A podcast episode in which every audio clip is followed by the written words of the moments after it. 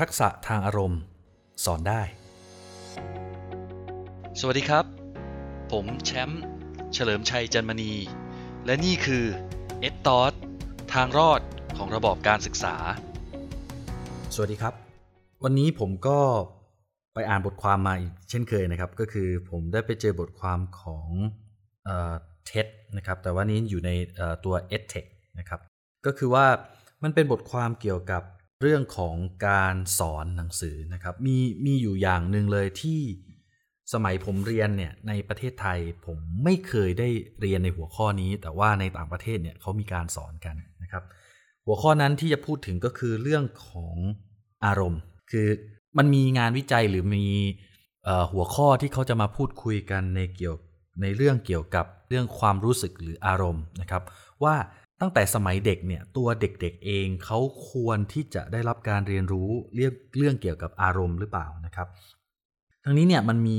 งานวิจัยมาก่อนหน้านี้เนี่ยมากมากมายนะครับ แล้วก็พยายามที่จะพูดถึงข้อดีและข้อเสียหรือวิธีการว่าเราจะทำอย่างไร ให้การสอนหรือการพูดถึงเรื่องอารมณ์เป็นเรื่องที่เด็กเข้าใจได้นะครับ เพราะว่าเรื่องพวกนี้เนี่ยเป็นทักษะสำคัญเลยนะครับ ไม่แพ้ พวกคณิตศาสตร์หรือวิทยาศาสตร์นะครับ เพราะว่าเดี๋ยวนี้เนี่ยถ้าสังเกตก็คือว่าใครๆก็พูดเรื่องของ soft skill นะครับ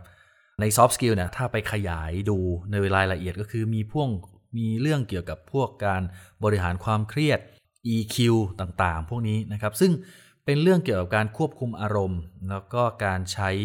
วิธีการต่างๆ ที่จะบริหารจัดการในส่วนนั้นให้ได้นะครับ แล้ว ถามว่าเกิดอะไรขึ้นนะครับในในแต่ละที่มันจะมีเรื่องอยู่เรื่องหนึ่งนะครับที่เขานำมาพูดถึงกันในการเรียนการสอนนะครับ เรื่องเกี่ยวกับการสอน social and emotional learning นะครับคือเรื่องของทักษะการเข้าสังคม แล้วก็การควบคุมอารมณ์ ถ้าไป search นะครับผมก็แนะนำให้ไป searchคำว่า rulers ของ Yale อันนี้เนี่ยถามว่าโดยสรุปแล้วกัน เพราะว่าถ้าอยากจะอ่านเพิ่มก็ลองไปติดตามอ่านในตัวของ ตัว e d t e นะครับว่าเขาพูดถึงอะไรกันบ้างโดยรายละเอียดนะครับ แต่ว่าถ้าผมจะสรุปให้ฟังนะครับ อย่างย่อๆก็คือว่า rulers เนี่ยหรือว่าวิธีการเรียนการสอนด้านอารมณ์นะครับ สิ่งที่เขาทำก็คือเขาจะทำให้ตัวเด็กเข้าใจถึงอารมณ์นะครับ ว่าสิ่งนี้มันคืออะไรนะครับ ความรู้สึกนี้มันคืออะไร แล้วก็เข้าใจมันแล้วประพฤติตัวหรือปฏิบัติตามสิ่งที่เกิดขึ้นนะครับ สิ่งหนึ่งเลยที่ทำให้ผมได้มาพูด ตอนนี้ก็คือว่ามันมีเด็กคนหนึ่งที่เรียนในโรงเรียนนานาชาตินะครับ แล้วเขาก็มาบอกผมว่าความรู้สึกที่เขามีเนี่ยมันเป็นชื่อความรู้สึกเยลลี่อะไรอย่างเงี้ย ซึ่งผมว่า เอ๊ะความรู้สึกนี้มันคืออะไรทำไมเราไม่เคยได้ยินความรู้สึกนี้มาก่อนทำให้ผมได้ไปถามว่า เอ้ยมันความรู้สึกอย่างนี้มันเป็นอะไรหรือมันคืออะไร มันเป็นวิธีการเรียนการสอนแบบหนึ่งครับ ที่เขาให้นักเรียนหรือหรือตัวเด็กเนี่ยตั้งชื่อ ของความรู้สึกนั้นขึ้นมาเอง โดยที่ไม่ต้องสนใจว่าจริง ๆ แล้วมันเรียกว่าอะไรนะครับ แต่ว่าให้เขาเข้าใจว่าถ้าเขารู้สึกแบบนี้เมื่อไหร่เนี่ยมันชื่อนี้ และผู้ใหญ่หรือคนอื่นก็จะพยายามที่จะเข้ามาสอน แล้วก็บอกเขาว่าเราควรจะต้องควบคุมตัวเองอย่างไรนะครับยกอย่างเช่นเคสหนึ่งก็คือเคสที่ตัวเด็กคนนึงเนี่ยถูกแย่งลูกบอลนะครับซึ่งลูกบอลนี่เป็นลูกบอลของของส่วนกลางนะครับ แล้วเขาก็แย่งลูกบอลแล้วโดนแย่งลูกบอลไป ก็คือคนอื่นมาหยิบไปเท่านั้นเองพอคนอื่นมาหยิบไป ความรู้สึกเขาอะก็จะมีความรู้สึกแบบหนึ่งซึ่งซึ่งเด็กไม่สามารถอธิบายความรู้สึกนี้ออกมาได้นะครับ สิ่งที่เขาทำก็คือเขาก็ตั้งชื่อความรู้สึกเนี่ยเป็นเป็นความรู้สึกแบบหนึ่งแล้วเขาก็ไปหาคุณครูนะครับ แล้วก็พยายามอธิบายให้คุณครูฟังว่าความรู้สึกของหนูชื่อนี้นะครับ มันเกิดขึ้นตอนไหน แล้วเมื่อคุณครูเข้าใจว่าความรู้สึกนั้นคืออะไร คุณครูก็พยายามจะอธิบายว่า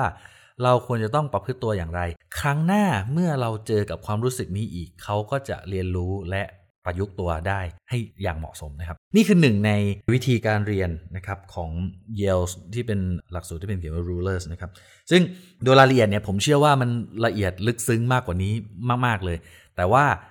เรามองกลับมาที่เรานะครับ เรามองกลับมาที่การศึกษาของของบ้านเราเองที่เราอยากจะพัฒนา ผมไม่เคยได้เรียน รู้เกี่ยวกับความรู้สึกตัวเองเลย จนกระทั่งผมโตขึ้นมา สุดท้ายก็คือเราเราเราคิดได้เองว่าสุดท้ายความรู้สึกมันคืออะไร แต่ว่าลองนึกย้อนกลับไปดูนะครับว่าถ้าเราสามารถที่จะให้เด็กเข้าใจเรื่องเกี่ยวกับความรู้สึกของตัวเอง และควบคุมความรู้สึกนั้นได้อย่างดี เด็กคนนั้นจะพัฒนาไปได้ไกลแค่ไหนนะครับสำหรับวันนี้ก็สวัสดีครับ หลังจากฟังจบแล้วคิดเห็นยังไงกันบ้างครับ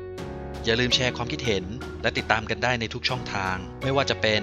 YouTube Facebook Spotify SoundCloud แล้วมาเป็นส่วนหนึ่งในการพัฒนาการศึกษากันนะครับ